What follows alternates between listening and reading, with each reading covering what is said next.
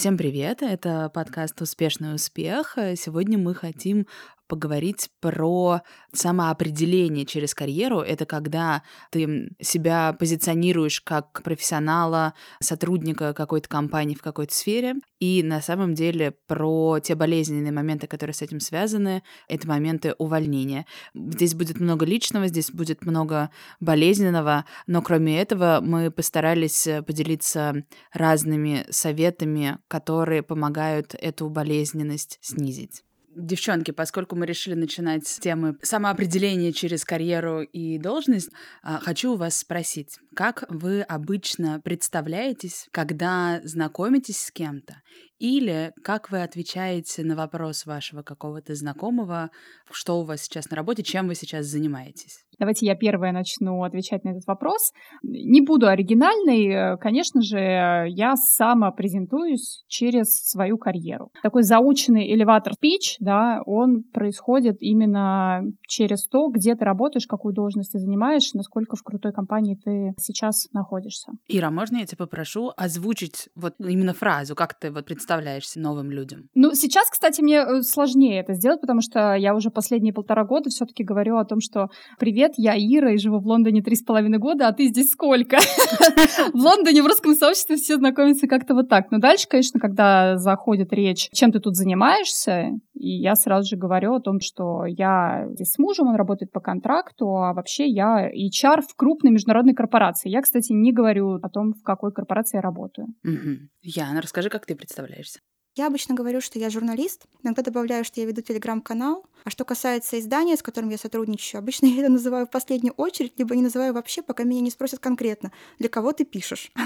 И тогда я уже немножко так мнусь, но называю довольно скромно, потому что не люблю на этом делать акцент. Мне кажется, это не так важно. Окей, okay, я могу рассказать, как я представляюсь. У меня, если нужно супер коротко представиться, я говорю, что я Оксана Смирнова, и я контент-маркетолог. Никто особо не понимает, что это такое. Но когда я вижу, что людям интересно, что именно я делаю, и у меня есть возможность э, сказать чуть более длинно, я говорю, что у меня три вектора работы, и один касается контент-маркетинга, и это отголосок моей работы в медиа.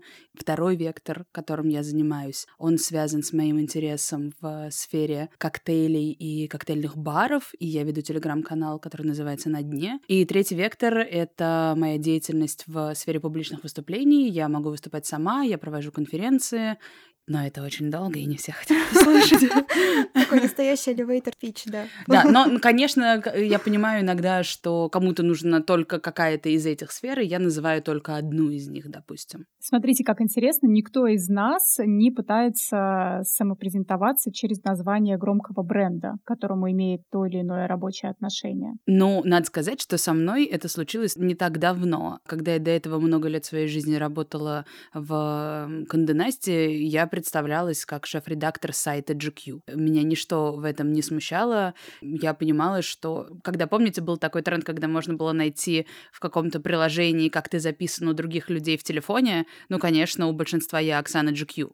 И это была очень плотная связь. И, честно говоря, когда у меня исчезла возможность так называться, для меня это было очень болезненно. Когда ты не мог больше называться ни шеф-редактором, ни шеф-редактором GQ, и ты не понимал, что тебе писать в описании в Инстаграме и как теперь вообще говорить с людьми, это оказалось для меня гораздо более сильной травмой, чем, чем я могла предположить, потому что, мне кажется, я, правда, какое-то время, ну, то есть очень долго это было, типа, экс-шеф-редактор GQ, когда нужно было выступить на какой-нибудь лекции или что-то такое, и было вот это странное экс.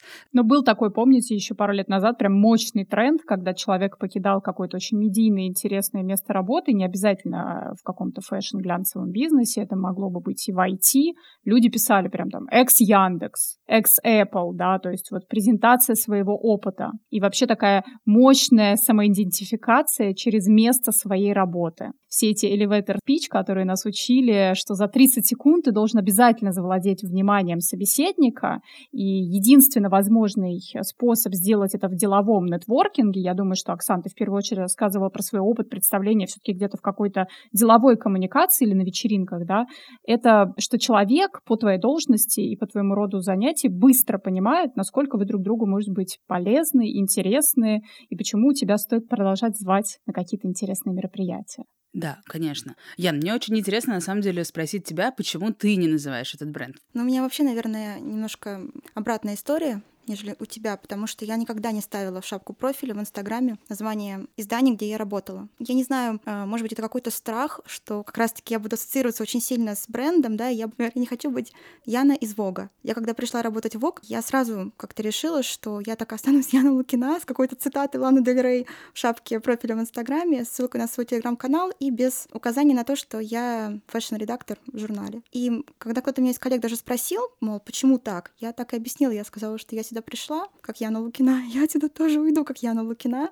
То есть совершенно точно без э, привязки к изданию. То есть при том, что я как бы я очень хорошо относилась всегда к месту, где я работаю. Там до Vogue а это были РБК, Татлер, у меня всегда была большая симпатия к этим местам, но я никогда не как бы ставила это как часть моей идентичности. Никогда это не было, тем более в соцсетях. А ты думаешь, людям, которые попадают в твой профиль, понятно, чем ты занимаешься? Это хороший вопрос. На самом деле, ты знаешь, я не уверена, что всем должно быть понятно, чем я занимаюсь. То есть, в принципе, я иногда, конечно, там выкладываю, допустим, скорее даже в сторис, например, какие-то свои тексты, статьи. То есть люди, которые на меня подписаны, я думаю, что рано или поздно они догадываются, чем именно я зарабатываю на жизнь. Но в целом я не знаю, может быть, вы сейчас мне скажете, что это неправильный подход, и ну, так не строят личные бренды, но я как-то не вижу свой аккаунт как некий такой вот, полурабочий. То есть это такой мой личный аккаунт, где я пощу то, что я хочу для себя, для своих друзей. Я через него не трудоустраиваюсь никуда, я через него себя не позиционирую как автора, вот так я бы сказала. Ну, ты просто сказала про то, что даже когда ты знакомишься с людьми, ты тоже не упоминаешь этот бренд. И я поняла, как ты это объяснила коллегам, что ты пришла как Яна Лукина, но я все еще не понимаю, почему ты так делаешь. Ну, наверное, чтобы потом не переживать очень сильно, когда вдруг этого бренда не станет в моей жизни, mm-hmm. например. Mm-hmm. Я думаю, что у нас у всех есть э, какой-то полунегативный или совсем негативный опыт, когда мы где-то работали, а потом перестали работать, да, и чувствовали, может быть, себя немножко потерянными после этого. У меня, естественно, тоже такой опыт был, ну, довольно давно, тем не менее, и я после этого поняла, что я не хочу привязываться никаким брендом, вот. И, честно, я считаю, что это было правильное решение. То есть вот сейчас по прошествии там времени я понимаю, что мне так комфортнее, для меня это гораздо более удобная ситуация. А давайте поговорим про то, с какими мы можем сталкиваться опасениями вот этой очень плотной привязки к себя, к какому-то бренду и какой-то должности. Чего мы опасаемся, чего можно бояться? Ну, потом будет сложно очень поменять э, имя в Инстаграме. Это правда. Я думаю, то, что когда мы формируем собственную самоидентичность вокруг нашей карьеры, и, как я, например, правильно ответила, что так или иначе мы можем расстаться с каким-то текущим местом работы, вот это расставание может быть для нас супер болезненным. И иногда это приводит вообще, на самом деле, к достаточно серьезным проблемам. Я наблюдаю сейчас в своем близком круге общения то, что какой-то процент людей ушли со своих очень любимых мест работы по той или иной причине. Для кого-то это даже был личный выбор. И все они борются с депрессией, с тревожностью. Им очень сложно сепарироваться от той жизни, которую они вели.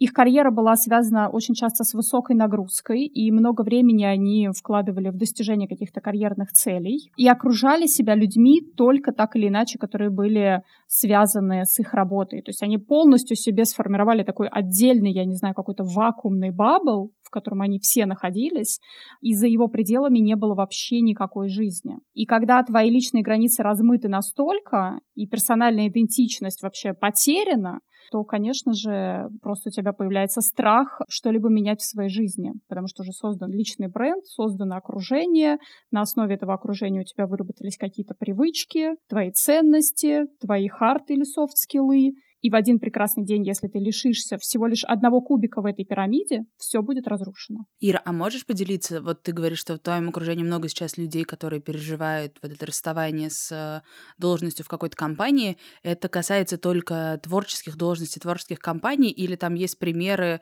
э, каких-то корпораций, которые никак не связаны с э, глянцем? Я бы сказала, что, конечно, больше процент людей, которые так или иначе работали где-то в творческой среде, не обязательно, кстати, в медиа, fashion или глянце, на этом творческая среда не заканчивается, потому что там все-таки самоидентификация с тем, что ты делаешь, она выше. Ты очень сильно вовлечен в продукт, который ты создаешь, ты отдаешь туда свои внутренние ресурсы, именно творческие, да, и, конечно же, ты больше к этому привязываешься. Но в IT-сфере, кстати, абсолютно то же самое. Вот у меня есть несколько человек, которые работали в IT, и есть один случай, в общем-то, мой друг, он вернулся снова в IT, хотя он оттуда вышел просто выгоревшим человеком, э, в прямом смысле на грани самоубийства, очень долго разбирался вообще с тем, что происходило в его жизни, и тем не менее вернулся, потому что вот эта взаимосвязь с тем, как ты на высоких каких-то скоростях и на пределе своих возможностей работаешь над запуском какого-то нового продукта, сколько ты туда вкладываешь,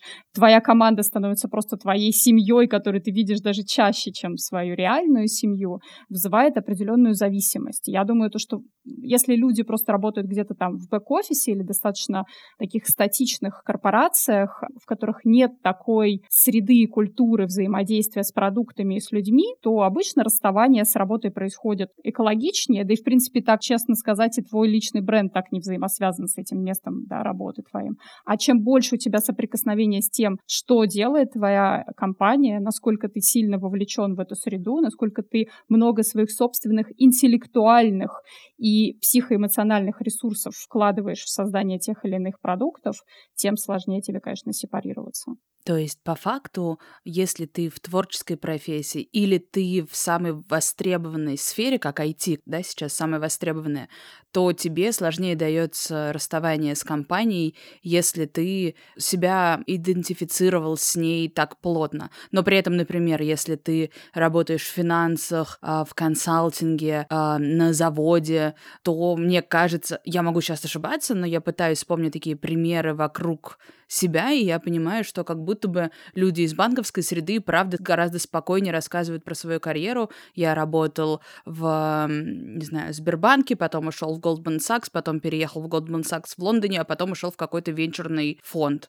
И для них это абсолютно нормально и логично. То есть как будто, вы понимаете, многие стремятся выходить на любимую работу, очень часто это связано с творческим потенциалом и амбициями, но в итоге ты себя ставишь в положение такой очень сильной зависимости зависимости и уязвимости. Это парадоксально. Я еще хотела, знаете, вам привести в пример по поводу представления. Я недавно смотрела ролик в Инстаграме кофемании. У них был какой-то спецпроект, и они брали разных героев, и там была Варя Веденеева. И Варя Веденеева в этом ролике представляется, она говорит, «Привет, я Варя Веденеева, я человек, я делаю то-то, и я делаю то-то. И меня, честно говоря, это так резануло, как, знаете, иногда тебе... Ну, не то, что резануло, это непривычно. А потом я поняла, что это такое. Это как раз попытка абстрагироваться и дать понять, что ты в первую очередь человек, чем бы ты ни занимался сейчас, потом или когда-то. Я подумала, это такая немножечко очень утрированная мера, но, возможно, она помогает человеку прямо сейчас помнить, что он просто человек в первую очередь.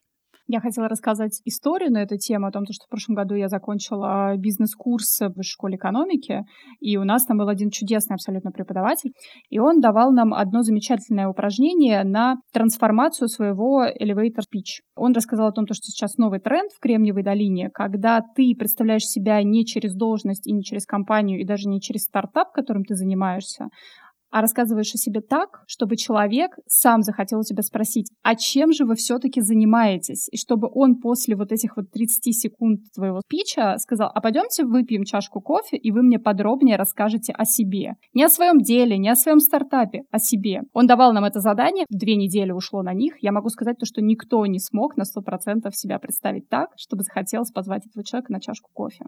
У меня тоже тогда не получилось. А сейчас? Ну, по крайней мере, сейчас гораздо больше людей в моем окружении в Лондоне стали меня спонтанно звать на чашку кофе. Мне кажется, что есть прорыв. Слушайте, мне очень хочется, чтобы на самом деле мы так ровненько говорим про то, что вот, да, ну, тебя увольняют, э, ты больше не можешь называться человеком, который работает в этой компании, у тебя депрессия, и тебе тяжело, и как будто бы это совершенно нормально. Но давайте признаем, что эта тема довольно сильно нас волнует. Мы часто сталкиваемся с кем-то в нашем окружении или сами с процессом сепарирования себя от бренда, в котором ты работал довольно долго, тогда давайте попробуем понять, почему мы так драматично воспринимаем увольнение. Потому что в первую очередь у людей главенствует тезис в голове «я равно моя карьера». И все это связано с твоими достижениями, успехами и, опять-таки, самоопределением тем, кто ты есть. Нет кубика карьеры, все рушится, тебя изгнали из какого-то сообщества, ты больше не свой, ты чужой, потеря вообще всех материальных и психологических благ. Ну, в принципе, я хотела сказать, наверное, примерно то же самое, просто что сложно, наверное, так не страдать, когда ты настолько привязан к этому. Вот это как, наверное, как, в принципе, любые отношения, в том числе с людьми, да, когда ты очень сильно привязан, конечно, потом тяжело остаться вдруг без вот этой вот своей второй половинки, которая часто выступает карьера, кстати говоря, для многих успешных людей. Поэтому, конечно, такая реакция. Ну и плюс все эти блага, которые очень часто идут э, в связке со всеми этими высокими должностями, особенно, например, в нашей среде. Понимаешь, когда ты привык, что ты востребован, тебя зовут в первую очередь, э, тебя вывозят, возят, тебя одевают, все, что хочешь, ты получаешь, и вдруг какой-то момент все это пропадает. Мы с вами только что очень много говорили о том, что пока что единицы людей умеют себя самопрезентовать через какие-то другие свои достижения, роли и ценности, не связанные никак непосредственно с работами или даже какими-то личными проектами. Это просто очень маленький процент людей. И, соответственно, когда человек теряет какую-либо связь со своим текущим местом работы, где он очень сильно вкладывался эмоционально и интеллектуально, он просто не понимает вообще новую реальность. Это он плохой, это на самом деле он некомпетентный, что он должен теперь говорить людям извне, это стыдно, это страшно, это тревожно, это депрессивно. Как он может быть вообще достоин чего-то? Какие у него действительно есть навыки и достижения, если его уволили? Соответственно, его просто, получается, как бы все, его, я не знаю, там, в его мире унизили, уничтожили и так далее и тому подобное. И вот когда у тебя вся твоя энергия идет на связку только с тем, что моя картина мира — это мои достижения на работе, мой успех в жизни — это привязка только к должности, зарплате и моим компетенциям, это действительно проблема. И на самом деле я могу сказать то, что пока что я вокруг в нашем сообществе вижу больше примеров того, что люди все друг друга к этому подталкивают. Все идут на какие-то карьерные курсы, все разбирают свои резюме, все прокачивают карьерные скиллы, все полностью себя самоидентифицируют успех э, непосредственно в жизни исключительно с теми благами, которые тебе дает та или иная работа. Я не говорю то, что это плохо, я совсем не призываю вас от этого отказываться, просто нужно, конечно, сделать очень хороший такой глубокий функциональный анализ своей жизни и понять, какой процент вашего самовосприятия себя связан с карьерой. Здесь должна быть э, реклама специалистов, которые помогают тебе произвести этот глубокий функциональный анализ своей жизни. Я уже захотела, Ира, если ты делаешь, я записываюсь к тебе в очередь.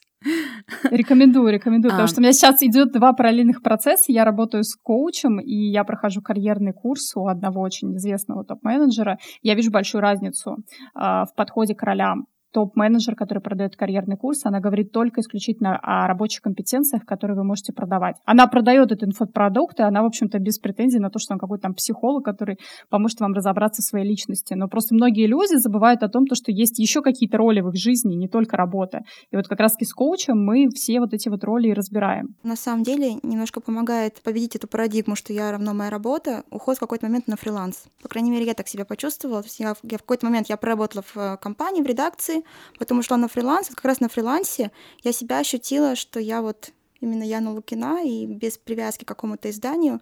И благодаря тому, что у меня, конечно, наверное, тут сыграла роль то, что у меня был очень удачный год фриланса, да, у меня было очень много предложений, я писала для большого количества журналов. И, конечно, мне вот это помогло понять, да, что я вполне себе ничего и без какого-то большого бренда в скобочках. И, в принципе, даже сейчас, когда кто-то в моем окружении из моих друзей, кто тоже, может быть, остался со своей любимой работой, страдает, я, в принципе, говорю, что, может быть, не стоит сразу искать э, большую работу в другой большой корпорации, может быть, стоит взять время, передышку, там, полгода, год и попробовать побыть фрилансером, посмотреть, чего ты стоишь в таком вот открытом пространстве, и это может помочь. Кстати, Яна очень хорошая сейчас сказала вещь про уход на фриланс, да, и на самом деле вот это вот та самая уязвимость перед болезненным кризисом идентичности, там, в случае вашего перенапряжения, перегорания, увольнения или выхода на пенсию. Я вспомнила фильм э, с Робертом Де Ниро, кажется, назывался «Стажер», да, где он приходит в итоге на стажировку к Энн Хэтуэй. Помните, как он вообще болезненно проживал то, что вся его деятельность, которая была связана с его работой, весь его круг общения в итоге испарился. Он стал очень одиноким одиноким человеком. И, собственно, он пошел дальше свою жизнь все равно как-то там перерабатывать и находить новые точки опоры и мотивацию просыпаться каждый день все равно в связи с тем, то, что он вышел на стажировку в какую-то большую компанию. Вот здесь вот важно выстраивать очень сбалансированную и крепкую самоидентичность в согласии со своими ценностями не только в тесной связи с карьерой. Я сейчас хочу сказать какие-то вещи, которые многим могут показаться прописными истинами, но тем не менее, мне кажется, они супер важными. И несмотря на то, что мы все это каким-то образом подразумеваем, я допускаю, что большинство из нас это не практикуют. Есть довольно много рекомендаций про то, как себя обезопасить от вот этого драматичного восприятия увольнения. И первое из них — это принципе, думать про это, что я буду делать, если сегодня меня вдруг уволят, неважно по какой причине. И для меня в какой-то момент моей карьеры, я очень рада, что это случилось, хотя когда это случилось, это было странным. Uh, у меня был начальник, который uh, в какой-то момент что-то там я, видимо, сделала не очень хорошо, но не, не супер плохо. И он такой, ну, Оксан, ну что ты мне это до сих пор не сдала? Ну что, тебя уволить, что ли, теперь? Ну, я когда это услышала, мне стало плохо, потому что я так, я перфекционист, я карьеристка, я все делаю хорошо, я там могла что-то затянуть, какой-то дедлайн незначительно. И эта фраза меня очень сильно триггернула. Прошло какое-то время, и какая-то еще была похожая история, и он мне снова так сказал, и я уже поняла на второй раз, что это полушутя, и он меня специально поддевает. Он говорит, не, ну, Оксана, ну, вот ты опять это не сдала, ну, все-таки, видимо, придется тебя уволить. И я поняла со второго раза, что это была издевка и поддевка, но мне это страшно помогло, потому что я, в принципе, перестала так сильно бояться слова увольнение, потому что оно не где-то там маячило вдалеке, да, а оно было проговорено вслух. Второе, что мне помогло, это на учебе у Ирины Хакамады. Я была на курсе лидерства, и она там давала такое упражнение. Она говорила, ну вот представьте, вас уволили. Что вы делаете в следующие 10 секунд? Как вы это узнали? Куда вы идете? Что вы думаете? Кому вы звоните? И это тоже очень помогает, потому что твой мозг, он уже воспринимает это как что-то происходящее. Это такие практичные штуки, которые мне помогли. Что говорят, в принципе, эксперты про то, как себя избавить от страха этого увольнения? Ты должен вообще подумать про то, чем ты будешь заниматься, если вдруг с тобой это случится. Все рекомендуют, что по-хорошему у тебя там в течение твоего рабочего года должно быть хотя бы 2-3 предложения из других компаний. Если у тебя их нету, значит, ты, может быть, что-то делаешь не так. Недостаточно хорошо работаешь, недостаточно хорошо продвигаешь свою работу или что-то такое. А второе, что все советуют, и это тоже кажется супер очевидным, но я тоже знаю, что не все этим руководствуются, это иметь действительно запас финансовый на какие-то полгода, которые позволят тебе, ну, например, если тебя уволили в мае и летом никого особо не берут на новую нормальную работу, тебе не нужно будет выходить на какую попало просто потому что не нужно на что-то жить, и ты можешь спокойно протянуть там до октября, сентября, когда снова есть нормальные позиции на тех компаниях, где тебе, скорее всего, есть применение. Можно, Оксан, я с тобой не соглашусь в одном пункте? Я знаю то, что это достаточно очень классно и амбициозно звучит быть периодически предметом хедхантинга каких-то других компаний, которые будут подпитывать твое самоощущение классного востребованного сотрудника, но поверьте, такое происходит не всегда, и даже не всех топ-менеджеров постоянно мечтают схантить с каких-то текущих мест работы. И это может быть достаточно токсичная установка для кого-то, если его за там, 10 лет успешной работы в какой-то большой корпорации ни разу никто не пытался схантить. Может, так получилось, то, что человек действительно находится на своем месте, и вообще он крайне лояльный сотрудник своей текущей компании, и всех все устраивает. Поэтому я здесь все-таки бы рекомендовала вам не постоянно себя как-то промоутировать и продвигать, чтобы рынок мечтал вас заполучить, и чтобы вы коллекционировали количество предложений, которые вам делают в течение года, а я бы э, рекомендовала вам выходить за границы своей должности и пробовать переосмыслить свое отношение к текущей карьере не просто в рамках своей компании и занимаемой должности, а смотреть на нее с точки зрения навыков, которые вы можете использовать в другом контексте или в другой компании. Постоянно их, я не знаю, записывайте просто в Excel, делайте оценку того, что вы умели делать год назад, что вы делаете делаете сейчас, и что вам можно сделать для себя сегодня, чтобы получить через год еще какой-то результат. И тогда неважно, у вас ноль или три предложения за год. Если вы вдруг окажетесь на рынке труда, вы уже точно будете понимать, как себя самопрезентовать и перепродать другим корпорациям или, я не знаю, другим каким-то стартапам. Это очень классный совет. Я только подозреваю, что, может быть, кому-то тяжело себя оценить в этот момент, и кто-то может, наоборот, преувеличивать свои какие-то навыки, не понимая, что на рынке они не востребованы, или ты не так в этом хорош, и, может быть, здесь нужно еще какое-то все равно подтверждение со стороны. Не знаю, ты можешь нанять себе консультанта карьерного, который поможет тебе а, как бы более реалистичную картину, что ли, увидеть. Плюс, мне кажется, рядом с твоим советом может стоять еще один, который касается того, чтобы, в принципе, расширять круги своего общения. И это особенно важно, например, когда ты в творческой индустрии или в глянце, тем более, понимать вообще, что происходит в мире, кроме той среды, где ты работаешь, и где еще ты эти навыки можешь применить. Потому что правда, далеко не везде ты можешь пригодиться, либо наоборот, ты недооцениваешь, что еще ты можешь делать. То есть важно развивать не только уровень своих компетенций, но и круг своего общения, а, который помогает тебе увидеть со стороны и себя, и что происходит на рынке. Про круг общения 100% с тобой соглашусь. Здесь я хочу вспомнить про такой интересный инструмент из практики НЛП.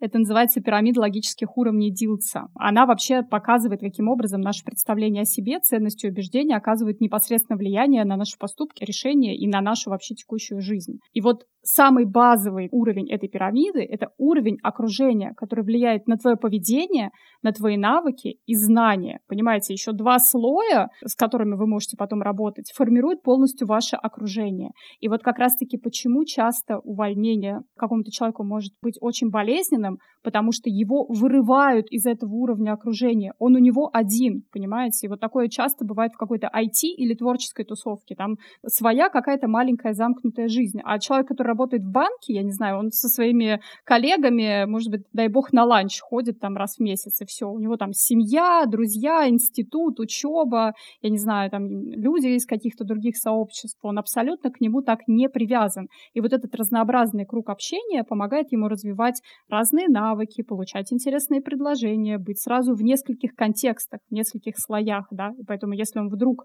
какого-то круга своего общения лишается, у него там еще и пирамида это, но она остается очень мощной. Оксан, помнишь, э, у тебя была такая чудесная абсолютно лекция, которую ты нам читала про мастерство публичных выступлений, и ты там нам давала топ-10 страхов людей. Да. Вот я не помню, страх быть уволенным, Да. он там был, по-моему, где-то на месте выше, чем даже страх быть убитым. Люди боятся Да. увольнения сильнее, чем смерти. Это правда. Действительно, есть вот это исследование какое-то американское про топ э, страхов э, человеческих, и там э, в какой-то момент есть там страх высоты, страх насекомых, страх публичных выступлений, страх, что тебя случайно убьет незнакомец, страх терроризма, понятно, это американское исследование, и страх увольнения. И вот страх увольнения, он правда в этом списке над страхом быть э, убитым незнакомцем, потому что, видимо, правда, тебя убьют и дальше, ну, ничего, а тебя уволили, и ты не понимаешь, что с этим делать. А, И я, конечно, я никогда в жизни не думала, что я окажусь а, в ситуации, когда меня уволят. Хотя я довольно рано начала работать, у меня довольно долгий рабочий опыт. А, Более того, к тому моменту я уже была с опытом, когда мне приходилось увольнять сотрудника. Не помню, я делала это один раз или несколько. Оксан, а скажи, а что хуже, быть уволенной или увольнять человека? Ну, мне, мне было сложнее быть уволенной. Для меня очень важно какое-то ощущение справедливости, и когда мне приходилось увольнять человека, я понимала, почему это нужно сделать. А, Мне ни разу не приходилось сокращать просто потому, что нужно сократить. Все те увольнения, которые я проводила с другими людьми, их было не очень много, но это всегда обоснованно, я всегда понимаю причину, хотя, конечно же, человек, которого ты увольняешь, не всегда ее понимает сразу и даже сильно позже, и, конечно, у него другое восприятие, и он себя может чувствовать жертвой, которую несправедливо уволили. А, ну и, собственно, наверное, то же самое происходит в тот момент, когда тебя увольняют, ты, наверное, чувствуешь это острее, потому что ты думаешь, что это несправедливо. Я вот недавно написала пост в Инстаграме про то, что там у меня много всего наслоилось, разных сложностей в жизни, и а, я долго не давала показывать себе это вовне, кроме супер-супер близких людей.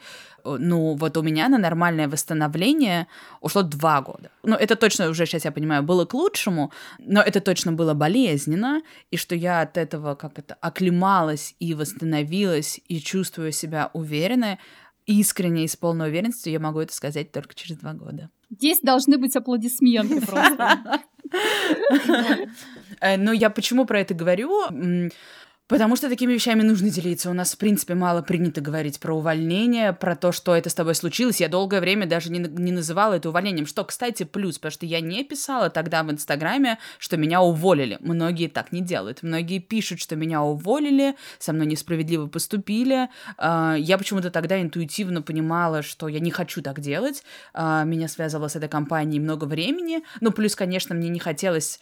Ну, ты в тот момент чувствуешь, что тебя уволили, это не твое решение, тебе стрёмно в этом признаваться вовне. И ты такой, мы расстались. И никто не понимает, чье это решение. Вы знаете, первая ассоциация, которая идет со словом увольнение, я читала в отчете Pupilus как раз-таки, это стыд. Быть уволенным — это стыдно. Рушится просто вся парадигма, опять-таки, я могу сказать, твоей жизни, твоих достижений, твоей самоценности. И человеку страшно сказать о том, что я, значит, с чем-то не справился, значит, я косячил, значит, я не так хорош. Вот. Хотя уже на самом деле сегодня мы все понимаем, что это абсолютно не так. Это вообще рабочие отношения. It's business, nothing personal. Так бывает. Яна, расскажи свою боль, связанную с увольнением. Ты знаешь, Оксана, мне кажется, у меня нет такой прям яркой боли, потому что я, я понимаю, что ты, например, ты работала довольно долго в компании, да, откуда тебя уволили, а я не так долго работала. Но это была в любом случае моя первая официальная работа. Тоже была связана с медиа, естественно. Я там проработала практически два года.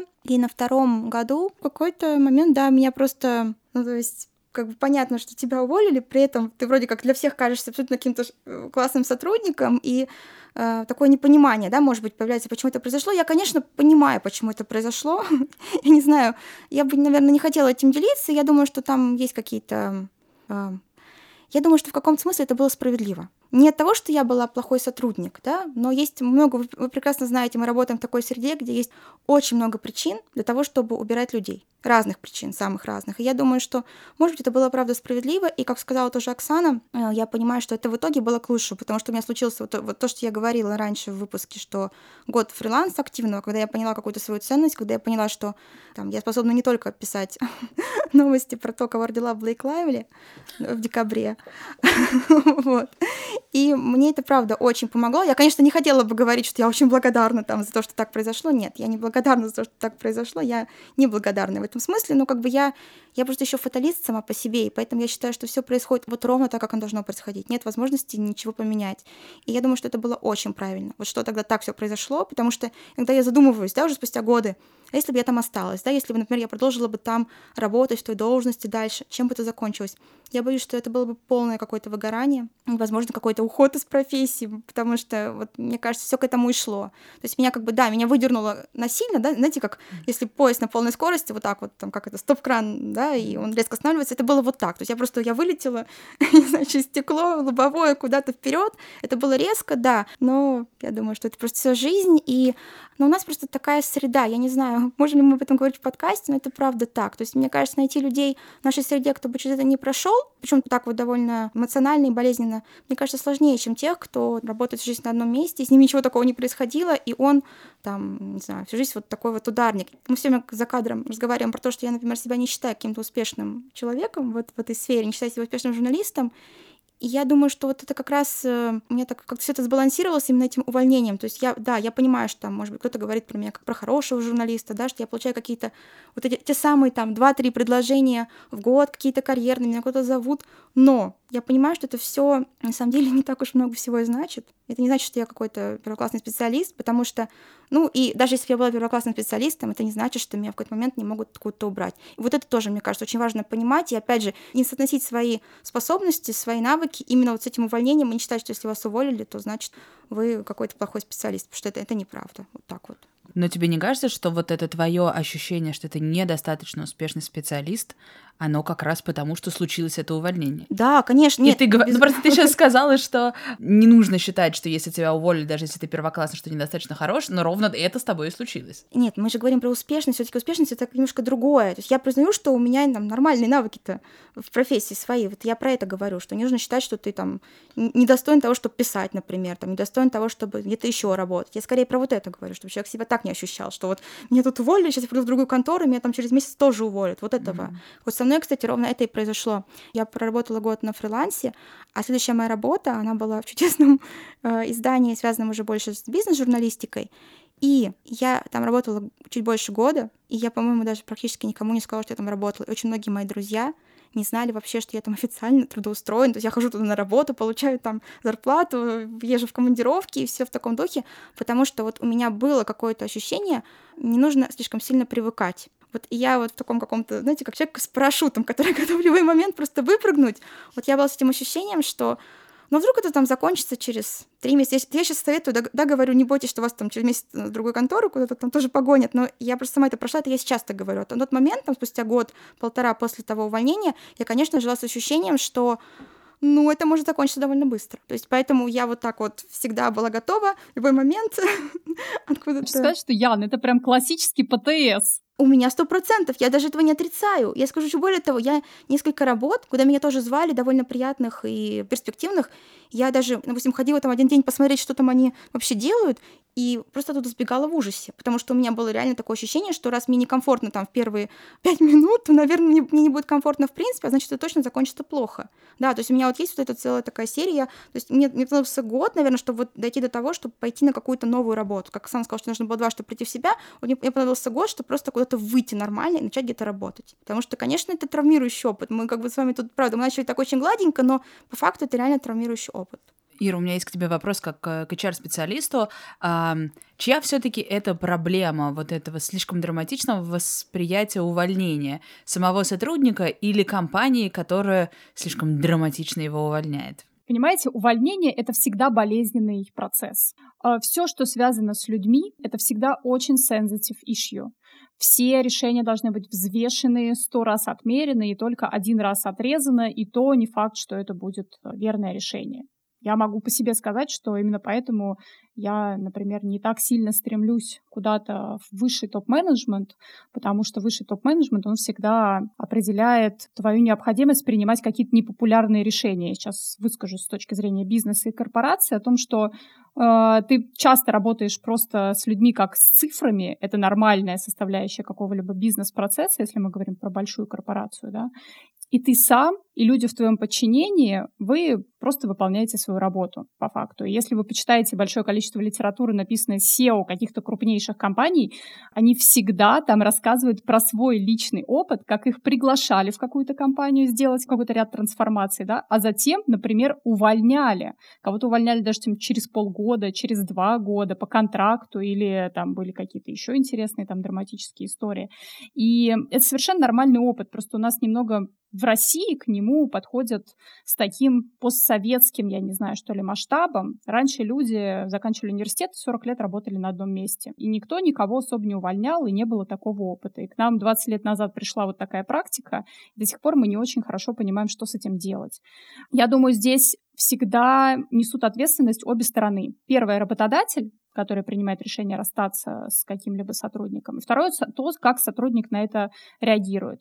Сейчас очень популярна практика аутплейсмента, увольнения с человеческим лицом. Многие компании пользуются какими-то консалтинговыми возможностями или даже делают это внутри компании, когда по увольнению человек получает какой-то очень хороший компенсационный пакет. И это не только мы говорим об окладах, которые он вдогонку получает, мы говорим о человеческих каких-то возможностях, он получает консультации с HR, потому как составить свое резюме. Ему, ему могут даже предложить какие-то дружественные возможности трудоустроиться в э, сторонние компании, дочерние компании, в соседние департаменты. Ему могут оказать какую-то психологическую поддержку, ему могут выдать еще какой-то там специальный пакет, связанный с опционами этой компании, да, начиная от медстраховки и заканчивая там еще рядом каких-то плюшек. И в то же время то, как сам человек на это реагирует. Еще раз я вот вас всех вас призываю призываю не вкладывать столько личного отношения в этот тоже бизнес-процесс. Иногда что-то меняется в компании, иногда ваша должность больше становится ненужной, иногда она трансформируется, иногда на смену вам действительно просто нужно поставить другого человека. Вы всегда об этом помните. Чем выше вы поднимаетесь по карьерной лестнице, тем больше шансов того, что у вас слишком сильное влияние на бизнес, и вас для того, чтобы произвести какие-то изменения в самом бизнесе, вас заменят сверху, как вот эту вот елочную звездочку, да, э, стопчика снимут и поставят другую для того, чтобы все остальные игрушки засияли по-новому. Это совершенно нормальная история. Поэтому вы все-таки если с вами происходит опыт, воспринимайте его не через призму личного отношения к вам, что вы плохой, и именно потому, что с вами расстаются как с личностью, да. Такие примеры тоже бывают иногда, но все-таки они, как правило, связаны с какими-то скандалами и харасментами. А в том, то, что изменился какой-либо функционал. И здесь, наверное, стоит помнить о каком-то своем личностном и духовном росте, да, и о том, как правильно бороться со страхом увольнения. Оксана давала очень хорошую навигацию. Я могу сказать про свой личный личный опыт. Я 4 года жила в страхе быть уволенной. Он меня очень сильно подстегивал, я была ужасным достигатором, я перерабатывала, я делала больше своих возможностей, и это определенным образом вообще сказалось там на мои какие-то когнитивные возможности. Я этот страх пережила, наверное, за время пандемии, когда, в общем-то, большое количество людей сокращалось, потому что мы столкнулись с рядом определенных сложностей все во всем мире. И сегодня я понимаю о том, что мне не страшно заявить о себе как о специалисте ни через шапку профиля в своем инстаграме или где-либо еще. Мне не страшно самоидентифицировать себя со своей компанией. Я являюсь очень лояльным сотрудником, и я действительно горжусь тем, что я в ней работаю. Но я отчетливо понимаю, что если однажды наступит тот день, когда мне придется покинуть свое рабочее место не по своей инициативе, а по инициативе своего работодателя, это будет, скорее всего, связано с тем, что наши пути разошлись, и либо изменился сам бизнес-процесс, либо, возможно, просто моя личность больше не вписывается в рамки конкретной должности, которую я занимаю. Совершенно нормально, нужно быть к этому готовым, в первую очередь материально, во вторую очередь морально. И не делать из этого драмы, да, как говорится, save drama for your mama.